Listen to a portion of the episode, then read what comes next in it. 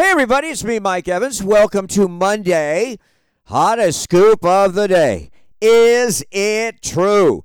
There are some big name actors who have been shooting some movie scenes with scab crews. Screen Actors Guild officials are investigating. Speaking of the strike, the Emmy Awards TV show has been postponed. Uh, duh. Here's a twist on a celebrity love list. These are the five celebrities who have been married the most times, and there are four people tied for number two Elizabeth Taylor, Mickey Rooney, Larry King, Richard Pryor. They've all they were all married eight times. But number one, nine marriages, Zsa Zsa Gabor. I guess in the old days, you didn't sleep with somebody, uh, you got married first. That's got to be the explanation. The Harry and Meghan story just keeps getting worse. First, every television deal unwound because they didn't show up when they were supposed to. And when they did, they were mean, they were argumentative, their stories were boring.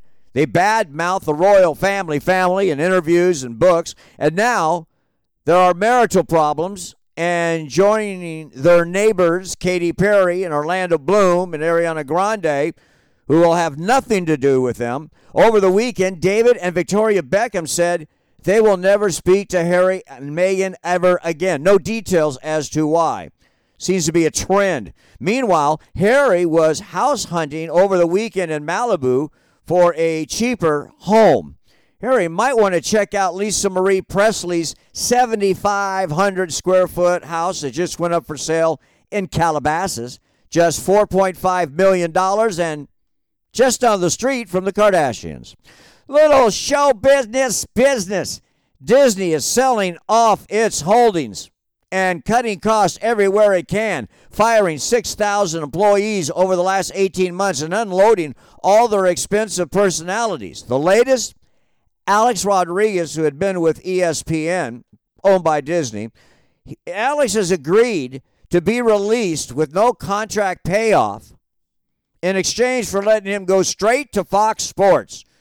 Well, that's good for Disney and for A Rod, but my opinion is bad for Fox Sports. I think Alex Rodriguez is horrible as a baseball announcer. More Disney. Their movie Haunted Mansion cost $157 million to make. This past weekend, it brought in $28 million. Well, no wonder Disney is having a basement sale.